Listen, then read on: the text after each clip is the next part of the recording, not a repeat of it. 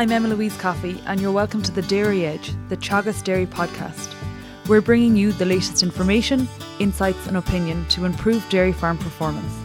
On this week's show, Andre van Barneveld from Graise Consultancy draws on his experience of drought from 20 years of dairy farming in New Zealand and lessons Irish farmers can learn from the summer of 2018. In New Zealand, we almost expect to get dry. In one region or another, it gets dry almost every year somewhere, you know. So people probably farm for a drought in New Zealand much more so. And even if you're classed as a summer safe area in New Zealand, you'll experience probably a dry summer, you know, 1 in 3 at least. So I guess that's the big difference is the mindset and the people over there. Over here people just don't farm for the dry, and probably have never experienced a dry period like they have this year. And see, in terms of the droughts in New Zealand, how long would they typically last? Well, I remember one year I was working on a farm. We started irrigating in September and we finished in April, so they can go on for a very long time. You know, there'd be a lot of times where they'd start a little bit later and they'd finish very late. So I remember one year the drought broke on the 10th of May, which is equivalent to the 10th of November over here. So, you know, it was just incredible how long the dry period went on. So I remember the farm that I was on, we got down to a average farm cover of below 1,500, which is, you know, what we'd class below zero. And yet by the 1st of June, our farm cover got up to 2,300, so like a farm cover of 800. So in 3 weeks, we went from almost looking like the road to a farm cover of 800 kilos of dry matter a hectare average, you know. So we really, it's the one thing you tend to get is you do get huge compensationary growth after a dry period. It always happened in New Zealand where if it went dry for a long time, you'd get growth at some point. And that's the greatest difference in New Zealand is that people are not really concerned so much about what happens for winter feed. Generally, the cows either stay on farm grazing or mostly will go off to another block grazing, and you'll always get enough time to grow enough grass there to winter the cows on. And that's the big difference over here is, you know, we're running out of time very, very quickly to get enough forage for the winter on hand, and that's for me the greatest difference between the two countries. And I guess with the droughts then, you know, you're saying regionally they can be quite variable and people aim for the, you know, there will be a drought 1 in every 3 years. But in terms of the severity of droughts, are they increasing on farms? Like, are you seeing a bigger effect of drought on farms in New Zealand, say, as opposed to, say, 20 years ago? No, I don't think so. I think, you know, I farmed mainly through from the mid-'80s to the mid-2000s, I suppose, myself. And through that time, like I said, sometimes we had droughts where the whole farm would be like you'd see the road, you know, like if you drive through the paddocks, it'd just be a cloud of dust. I don't think that's changed very much. It's just that maybe the frequency of the droughts is increasing somewhat. The biggest problem is in New Zealand is if you get a nationwide drought, then it's really, really bad. Generally, New Zealand has such a huge variation of, you know, such a long country, going from quite close to the equator to a long way away from the equator, that somewhere there'll be a lot of feed and they can transport feed from one area to another. I don't think that's changed very much, really, in New Zealand, the severity of droughts or the length that they go on. You know, some of the worst droughts that I know probably happened in the early 90s, I suppose. And you know, the one that finished on the 10th of May was actually about 2004, I think. And in terms of, you say people plan for drought, and, you know, in a lot of New Zealand, farmers will have irrigation systems so they can negate the effects of drought. But what other steps do the farmers in New Zealand take to reduce the impact of drought? You see, I never farmed on irrigated farm before, so I farmed on what was classed as summer safe land, but you'd still get summer dry. So we generally grew crops, turnips, and, you know, we always planned for some kind of a dry period, so we grew turnips. But of course the problem with them was generally that you'd have a fantastic crop when you didn't need them, when you had a good year, and when you had a poor year that the crop wasn't as good. But in the lower North Island where I was farming, we had like competitions to grow the best crops of turnips and all those sorts of things. So, you know, it was very, very common to grow summer crops. So we tried to grow a low dry matter, high protein type crop to negate the effect of, you know, very dry grass out there. But, you know, when I was farming, I farmed before the time of palm kernel as well. And so basically we just buckle down and ride our way through a drought. The first thing you do is you just get rid of all the passengers, you get rid of all your coals, and you bring your demand down as low as you possibly could on farm. And that was rule number one, is to bring demand down, and then go through the dry period and hope that it would rain. But generally you'd buckle down and expect it to be dry for, you know, 2 or 3 months really. Probably very much like we had this year over here, you know, a real dry period with a really, really big deficit. But generally people would have a crop of turnips or something on hand that they would actually still be able to run the cows through. In the old days, we wouldn't have fed the cows palm kernel. We didn't have impaler feeders. There was no concentrate being fed to cows. And so generally the cows were pushed really, really hard through that time, and you know, wouldn't be unusual to lose at least half a body condition score on the cows through the dry period. In terms of, you know, losing body condition and pushing the cows hard, what sort of effect would that have on overall production for the year? Yeah, well, you know, like, it wouldn't be unusual for us to get down to like a kilo of milk solids a cow through the dry period, you know, whereas most of my clients over here now are sitting between 1.7 and 2 kilos of milk solids because they've really kept feeding the cows through the dry period. So, you know, we'd really push the cows, and even quite often use once a day milking as a way of getting through the dry period and just minding the body condition score on cows to some degree, you know. But it's I remember one year I was in January, I went on once a day with the cows. I decided not to go back on twice a day when rain did come, because I just wanted to, you know, get the cows to gain some body condition score. And in March, the cows are back doing sort of 1.3, 1.35 kilos of milk solids a cow on once a day. Very, very different approach, you know, very much more using the cows, pushing the cows through the dry period. And that's one thing that I'm a bit concerned about over here, is that people have fed very, very strong through the dry period. And the farms that I've been to in the last week or so that have had a bit of rain, there's quite a bit of trash still sitting around the paddocks, so they've stopped really minding pasture quality. They haven't gone out with a mower and done any corrective management at all, and now there's probably like 5% of the paddock covered with trash that's now not growing grass, you know. So the cows have really not been pushed to eat the paddocks out really well through the dry period. And just to follow up, you know, you talk about compensatory growth in the paddock, say, you know, there's a lot of grass production. In terms of where your cows went down to, say, a kilo of milk solids during, say, production per day during the drought, did you see any compensatory, say, a recovery in milk production?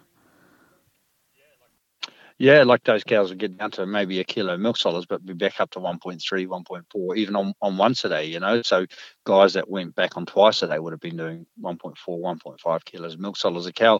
And this isn't a time where, you know, we would have peaked at 1.7, you know, like we weren't sort of like most of my clients over here would peak at 2 kilos plus milk solids a day now. But, you know, back then we probably didn't peak anywhere near those sort of levels. So when you look at the percentage of peak, the cows recovered really, really well. And then if we consider fertility, then under the drought in Ireland occurred pretty much at the onset of pregnancy for a lot of cows in the country.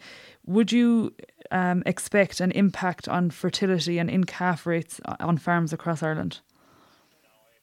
No, I actually think in-calf rates will be better than they ever will be. I think some of our greater concerns are around having a lot of grass in a normal year, people getting onto very, very quick rotation with grass growth at 100 kilos of dry matter a hectare a day sort of thing, and trying to manage that. Whereas, you know, like when it gets dry, I think the composition of the pasture is just a bit better, and the cows were fed so much concentrate and all sorts of different products through that time that I actually expect very, very good in calf rates.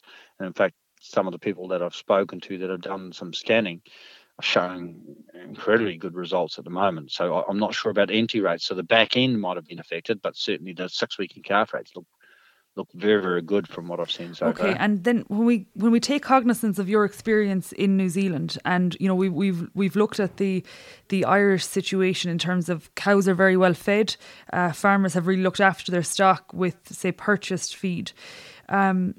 What is your opinion on how the Irish farming community coped with this drought? I think everybody coped very, very, very well, but the problem is, I suppose, paying for it. You know, like everybody. Irish farmers are fantastic at feeding cows. You know, they love their cows and they're fantastic at feeding them, but they're not very good at paying their bills probably, and tend to use the merchant as a bit of a bank.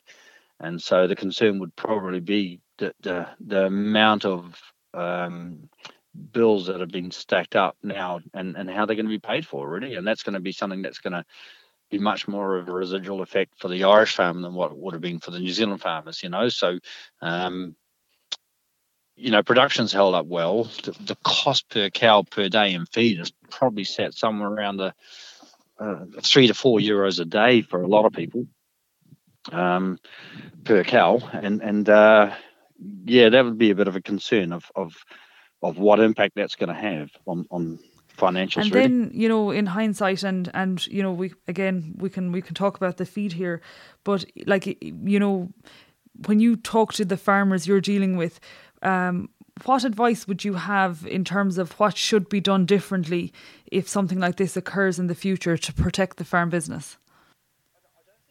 I don't think Irish farms should have too much of a knee-jerk reaction. And from some of the things I've seen on social media, some people are you know, really freaking out and having a bit of a knee-jerk. I don't think Irish farms should start farming like this for these sort of years.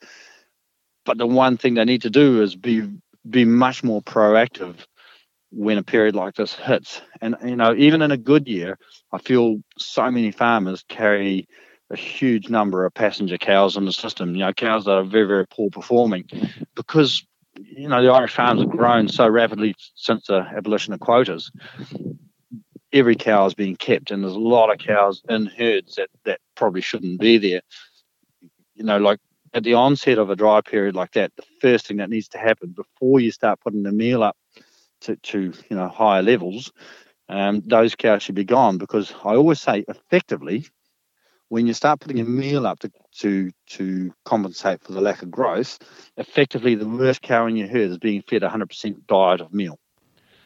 And the question is that cow profitable at being fed 100% diet of meal? And in most cases, there'll be, you know, 2%, 5%, maybe even 10% of cows in the herd that shouldn't be there. So those cows can have such a huge impact on the demand on farm, and they should be gone. You know, so being more proactive around those sort of areas.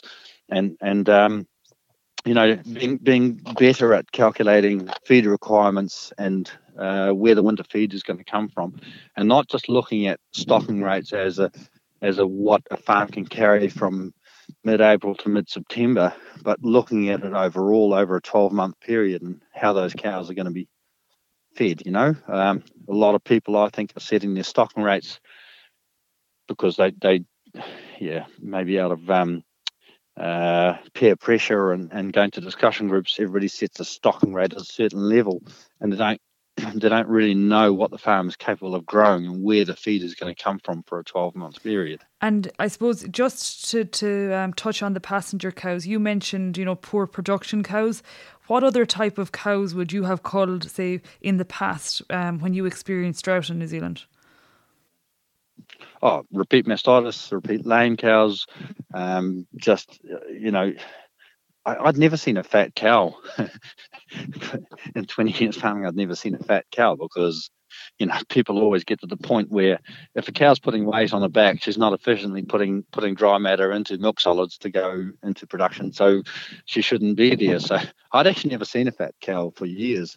But you know, problem cows that cost money, they shouldn't. And if we weren't in a drought year, okay, and we were talking about these type of cows, say you're a dairy farmer, you're milking a herd of 100 cows, and you have, say, five cows that fall into that category, so 5% of your herd. At what stage of the year would you consider getting rid of those cows? Would you do it, say, immediately after they calve, or would you, say, hold on to them into the lactation? Yeah, I'd be pretty ruthless myself, I suppose, and with my clients I'd be pretty ruthless. Those cows shouldn't exist in the herd, so they should be gone as you identify them, and you're always better to replace them with good cows than to have them in the herd. But once you have them in your herd after calving, you've gone through the costly period of carrying them through into the spring. So once they calve and they're going pretty well, then as long as you've got a feed surplus in the system, but you can carry those cows. But as soon as you get to a point where you run into a feed deficit, or your pasture demand exceeds your pasture growth, then those cows they should be gone. And I suppose finally then, Andrew, if we look at pasture-based Ireland figures, there is a lot of recovery occurring across the country, and we're seeing some compensatory growth with growth rates of, say, 44 kilos in the last week in the south of Ireland and up to 60 kilos in the north. What advice have you for dairy farmers to get through from now until next spring if we consider there's a fodder shortage on farms? Yeah, the big thing is to have the finger on the pulse and really do those calculations. Look at your stocking rates, get rid of passengers, carry, only the cows that are going to be really productive next year through the winter, so that you have a lower demand. There is no place on farms to carry coals, I don't believe. Like a lot of people fattening coals, they just don't fit into a system. They have too great an impact on the demand on farm. And just really look at pushing pasture growth through this time to make sure they take surpluses out efficiently, so that they maximise the fodder on hand. And then, even in situations like this, usually I would look to keep going in the back end. If you have a very good back end where the soil temperatures stay up very well, usually I try and get farms closing at around that sort of 650, maybe 700 kilos of dry matter a hectare at 20th of November. I would expect that with quite a few clients we'll be dropping that down a little lower, and may close as low as 500 kilos, in the hope that the compensatory growth will continue through the winter, and that will still open with a good cover in the spring. But it's really trying to reduce the amount of winter fodder that's required by reducing the dry days and the house days as much as we can. That's great. Thank you, Andrew. No problem. That's it for this week's episode of the Dairy Edge podcast, and my thanks to Andre van Barneveld for joining me on this week's show. Don't forget to subscribe on Apple and Google Podcasts, and for more information go to the Chagas website at chagas.ie. I'm Emma-Louise Coffey, and join me next time for your Dairy Edge.